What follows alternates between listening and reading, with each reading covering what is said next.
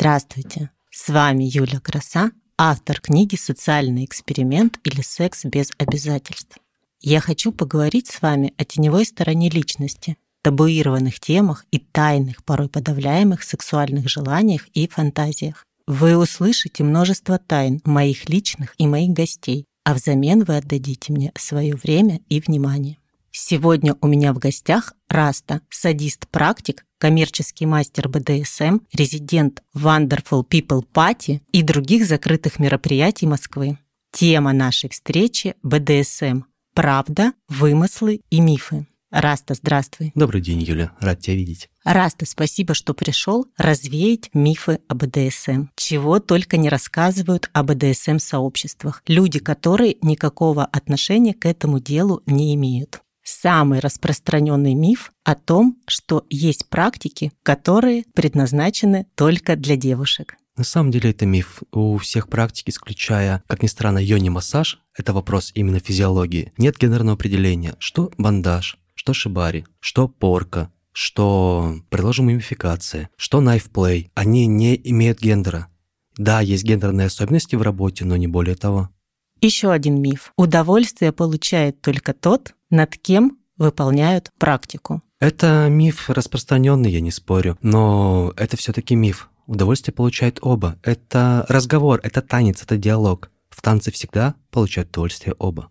Для некоторых практик нужна хорошая растяжка и гибкость. Так ли это? Это связано скорее с определенными паттернами в бандаже, то есть есть определенные обвязки, для которых необходима гибкость, но не более того. Это скорее исключение из правил, что нужна гибкость. А растяжка? Лишней не будет, но опять же это больше про бандаж.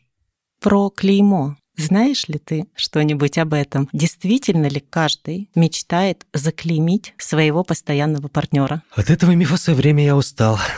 На самом деле это относится только к определенной, скажем так, к определенному уровню жизни и паттерну жизни. Это двадцать четыре на семь, и то не везде. двадцать четыре на семь, то есть лайфстайл.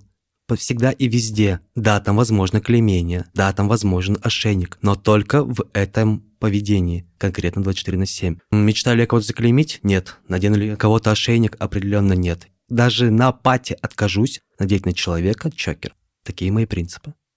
Ты затронул очень интересную тему. Скажи, пожалуйста, насколько бэ дэ эс эм-практики плотно входят в жизнь те, кто это практикует? На самом деле они плотно входят в жизнь, потому что любая бэ дэ эс эм-практика, она о разговоре. Каждый разговор всегда войдет в жизнь. Конкретно я сейчас затронул двадцать четыре на семь, лайфстайл, когда люди не сессионно работают, а работают постоянно. То есть как раз об этом и известный миф, что люди ходят в костюме горничной, предположим, подает тапочки. Но в обычной жизни бэ дэ эс эм не проявляется так, как люди привыкли. Я не хожу с плетью на улице, я одет как обычный человек, я выгляжу как обычный человек, я есть обычный человек. Просто я практикую определенные вещи, я занимаюсь сессионными практиками, я общаюсь со многими людьми. Как ни странно, в моем окружении лайфстайлом занимается, м- дай дьявол памяти, два человека, пара, все. Я знаю слишком много людей, которые это практикуют.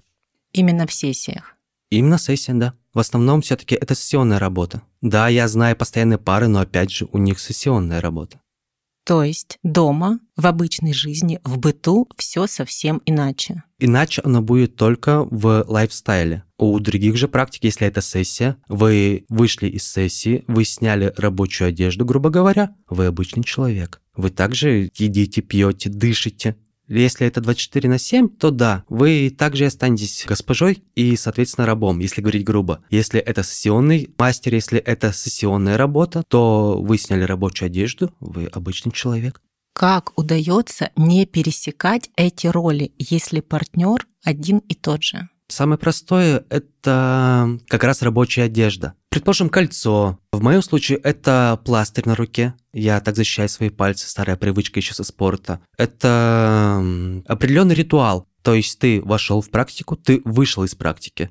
И дальше роли не пересекаются. С какими мифами ты встречаешься чаще всего? Самый частый миф, что весь бэ дэ эс эм о боли. Миф распространен и неверен. бэ дэ эс эм о доверии. Ты доверяешь человеку, себя в в практику. Есть определенный пул запросов всегда. Это самый простой: я хочу отдать контроль, я не могу переключиться просто, мне нужна практика для того, чтобы отдать контроль. Второй запрос же: я хочу расслабиться, я хочу отдохнуть, я хочу переключить голову. И, наверное, самый частый мой третий запрос: я хочу попробовать эту практику. О чем она? Ко мне нередко на одном фестивале подходит уже на протяжении года одна дама. Для нее порка – это не о боли, это массаж. Это просто немножко разогреть тело. Никакой силы удара, просто самоощущение. Как же появляются эти мифы? Откуда они берутся? Почему? К сожалению, распространено слишком в масс-медиа. Очень странная книга и фильм «пятьдесят оттенков серого». Есть также корейские варианты «Неоновый демон», он гораздо лучше, советую посмотреть. Наверное, история О, опять же, история о рабстве. Это Герза Хермазох, очень люблю. Это Маркиз де Сад.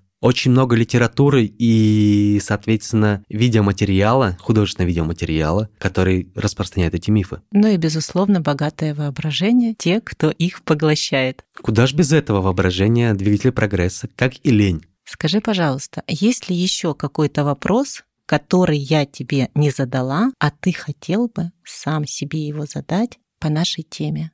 Мифы, вымыслы и правда об а дэ эс эм. Наверное, вопрос будет, зачем я это делаю? Как раз для танца, для разговора. Я люблю человеческие эмоции, я дарю человеческие эмоции, я сам получаю и даю эти эмоции. Зачем это делаю? Потому что я это хочу, потому что я это могу, потому что мне интересен этот танец. Ты в этом танце ведущий, так? Мы равны всегда. Я никогда не возьму в практику человека, которому интересна только боль. Мне это скучно. Мне это неинтересно. Я работаю с равными. Что ты чувствуешь во время этого танца? Как ни странно, я чувствую примерно те же эмоции, что ощущает человек. Эмпатию никто не отменял, эмпатия – прекрасная вещь. Что я чувствую? Я чувствую энергию, как ни странно, энергию в моем теле. Что человек чувствует, когда танцует? Он чувствует удовольствие, он чувствует, как работают его мышцы, он чувствует музыку. Он может без музыки задавать этот ритм и сам быть музыкой. Раста, спасибо за интересный разговор и то, что развеял большинство мифов. Спасибо, Юля, что пригласила. С тобой очень приятно разговаривать. Спасибо за уделенное нам время. Подписывайтесь на подкаст, а также заходите в телеграм-канал про социальный эксперимент или секс без обязательств. Под подкастом выложу ссылку на канал Расты. Заходите и туда. Всем пока. С вами была Юля Краса и Раста.